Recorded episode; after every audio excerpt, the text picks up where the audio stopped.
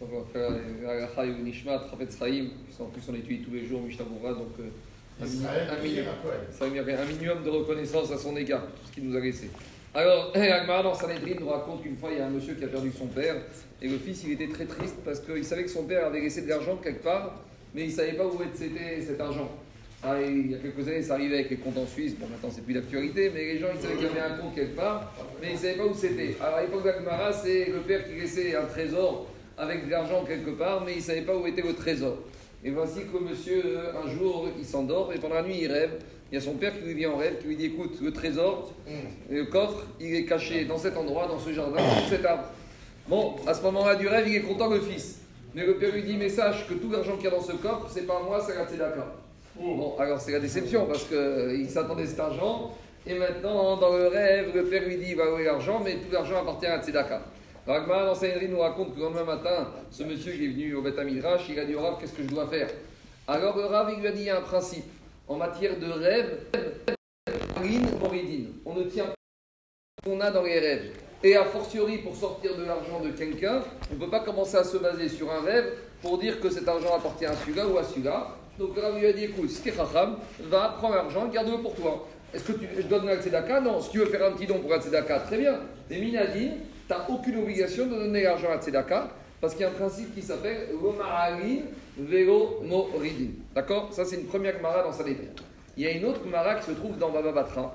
Il nous raconte que Rabbi Yochanan ben Zakkai, une nuit, la nuit de Rosh Hashanah, il a fait un rêve que ses neveux, qui étaient très riches, allaient perdre pendant l'année une très grosse somme d'argent. Vous savez quoi que Gemara raconte 700 chez dinars, je ne sais pas ce que ça fait. En tout cas, Rabbi Yochanan ben Zakkai rêve la nuit de Rosh Hashanah que ses neveux vont perdre une somme d'argent importante. Et le lendemain de Rosh Hashanah, il a voir ses neveux. Il leur a dit on a une situation dramatique dans la ville, on a besoin d'une somme énorme de tzedaka pour les pauvres, pour les chivotes, pour les écoles. Il faut que vous me donniez cette somme-là. Il leur a exigé la somme qu'il avait rêvé qu'ils allaient perdre dans les affaires pendant les années, qu'ils donnent pendant en, tzedaka. Et les neveux d'Abraham Ben Zakkai ils vont écouter et ils lui ont donné cette somme. Et à la fin de l'année, il a été leur voir, il leur a dit Vous savez, je vous ai exigé cette somme parce que pendant la nuit de Rosh Hashanah, j'ai rêvé que vous alliez perdre cette somme-là. Donc plutôt que vous la perdiez dans les affaires en faisant des mauvaises affaires, autant que cette somme, elle parte dans la Tzedaka. Demande le Maharsha une question. Comment se fait-il que dans cette Mara de Babatra, on raconte Rabbi Yohan Ben Zakkai, il s'est permis d'exiger de faire sortir de l'argent de ses neveux sur la base, sur le smart d'un rêve. Pourtant, la Gemara, dans Sanhedrin, elle dit qu'en matière de rêve, l'omaharin, véromoridin. Et encore plus en matière. À la limite, si quelqu'un rêve de quelque chose qu'il a envie de faire, qu'il le fasse. Mais de se servir d'un rêve, en l'occurrence ici, Rabbi Yohan Ben Zakkai, pour aller exiger, faire sortir de l'argent de ses neveux, comment c'est possible? Ça, c'est la question qui est posée par le Maharsha, la contradiction entre la Gemara dans Sanhedrin et la Gemara dans Baba Batra. Répond le Maharsha que les rêves, c'est pas moi qui le dis, les rêves de la nuit de Rosh Hashanah, c'est pas les mêmes rêves que toute l'année.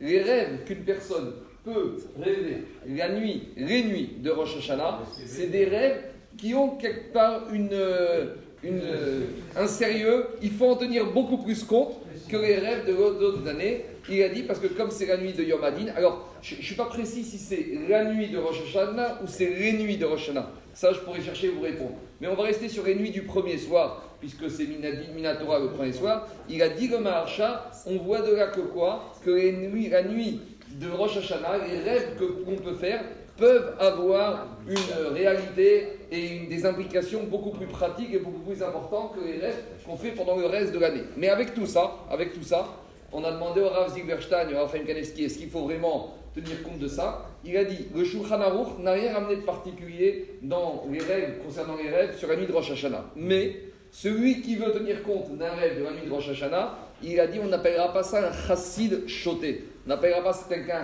qui est chassid et qui est bête. Toute l'année, quelqu'un il fait un rêve et il veut commencer à en faire des conclusions financières, etc. Souvent, on va l'appeler chassid choté. On va l'appeler quelqu'un qui est chassid mais qui est bête. Mais il a dit, même si Rosh Hashanah, il n'y a pas, pratiquement parlant, force de loi, malgré tout, celui qui veut tenir compte de ce qu'il a rêvé la nuit de Rosh Hashanah, alors c'est bien d'en tenir compte. Ça, c'est les paroles de Raphaël Kalevski. Alors, juste hein, une précision. Maintenant que je vous ai dit ça, il ne faut pas commencer à être traumatisé parce que quand on a des pensées de rêver de quelque chose et qu'on en rêve, les rêves n'ont aucune valeur. Ça, c'est l'agma, il dit Rayonoi de Mishkavoi, c'est l'Ikou. Lorsqu'on pense à quelque chose dans la journée et que la nuit on en rêve, ça n'a aucune valeur. Parce que quand la personne, il pense, il pense à quelque chose toute la journée et la nuit il rêve, alors c'est l'inconscient de la personne. Par exemple, si vous savez qu'il y a des mauvais rêves qu'il ne faut pas avoir avec les dents. Alors, une personne qui est dentiste, ou une personne qui est partie chez le dentiste, ou une personne qui a pris rendez-vous chez le dentiste, alors c'est pas parce que la nuit d'après il rêve des dents qu'il va se passer quelque chose de mauvais.